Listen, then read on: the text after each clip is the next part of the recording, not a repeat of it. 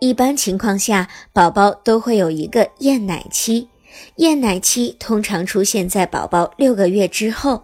有的宝宝的厌奶期可能会出现的比较早，四个月的时候就开始厌奶。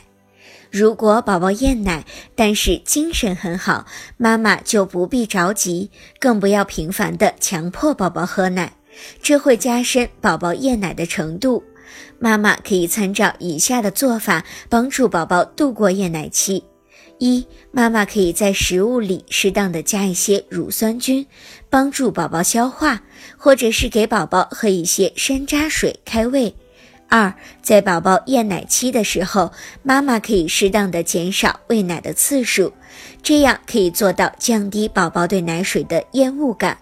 三，妈妈准备给宝宝喝奶的时候，可以先把宝宝抱到安静的地方，或者让周围的人回避，尽量减少影响到宝宝注意力的因素。